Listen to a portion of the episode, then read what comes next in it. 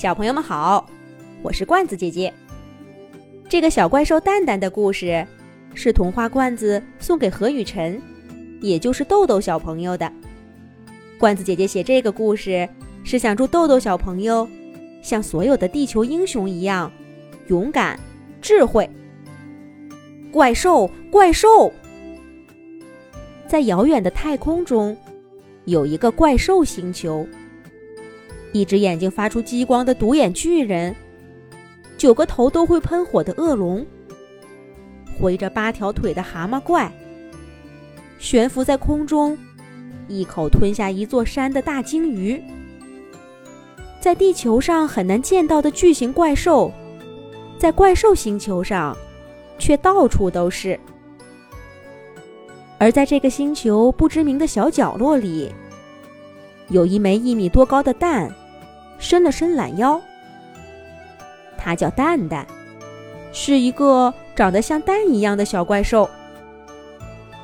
每年的6月1日，也就是地球上的儿童节，怪兽星球都会出现一个通往地球的通道，每次只能有一个怪兽通过这个通道到达地球，去和地球上的英雄们进行战斗。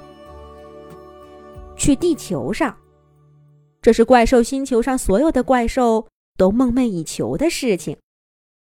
每年到了这个时候，怪兽们就会聚在将要出现通道的地方进行打斗，谁最终打败所有怪兽，谁就可以进入这个通道去往地球。这一年6月1日又到了，通道附近早就聚集了整个星球的怪兽，怪兽们打起了群架，出现了激烈的打斗声，火焰、冰雹、闪电、激光和地震波，一波一波的响起，轰隆隆，轰隆隆。大怪兽们越打越兴奋。忽然，独眼巨人发出一道激光，射向漂浮在空中的大鲸鱼。大鲸鱼张大嘴巴，把这道激光吞进嘴里，又张开嘴巴，把激光射向九头恶龙的一个头。眼看九头恶龙就要被激光射中，它猛地一偏，躲过了这道激光。激光继续向前射去，不偏不倚，射中了正在远处睡觉的小怪兽蛋蛋身上。大怪兽们喜欢去地球搞破坏，可小怪兽蛋蛋只喜欢安静的睡觉。但这下蛋蛋再也没法睡觉了，被激光砸中的他猛地被弹向高空，嗖的一声消失在通往地球的通道中。所有正在打斗的大怪兽这下都停了下来，暴躁地对着正在消失的通道怒吼，我要去地球！我要去地球！我要去地球！已经进入这个通道的小怪兽蛋蛋，可就听不到这些大怪兽的怒吼了。他只觉得天旋地转。不知道过了多久，小怪兽蛋蛋扑通一声，大头朝下砸在地上，整个脑袋上都冒起了小星星。头朝下的小怪兽蛋蛋，只见他眼前倒立站着一群稀奇古怪的人。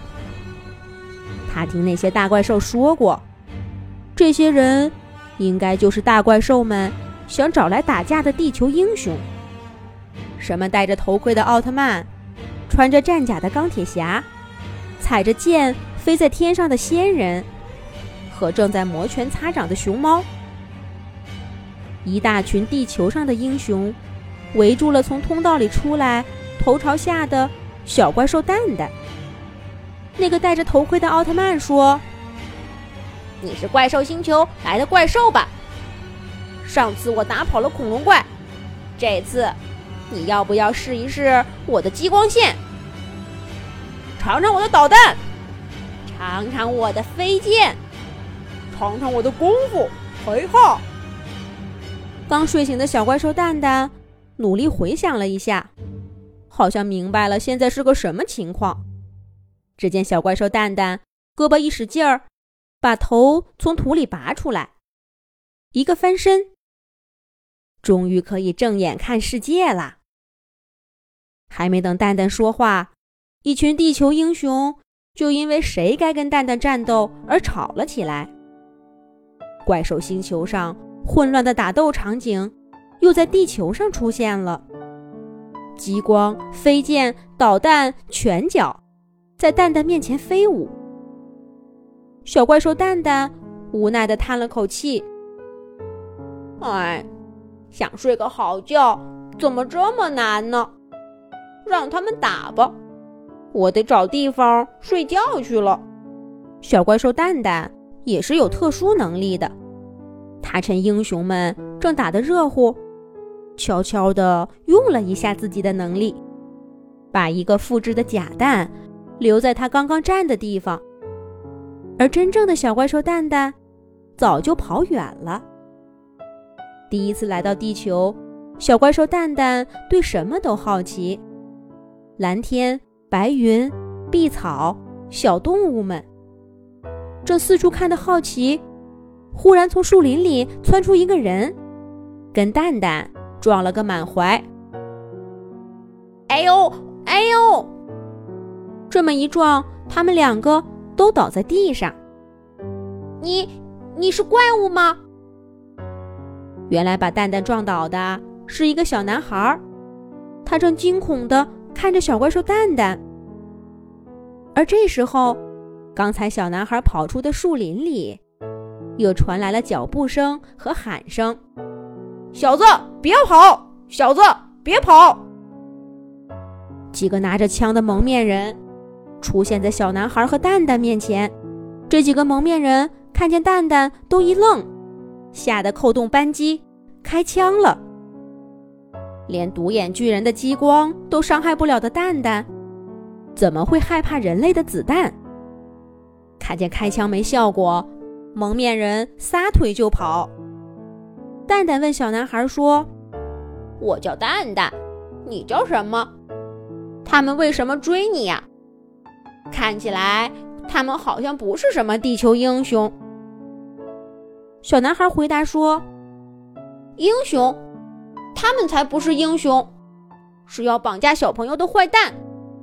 我是豆豆，还有许多小朋友被他们关在秘密基地，你别让他们跑了，要救出那些小朋友好不好？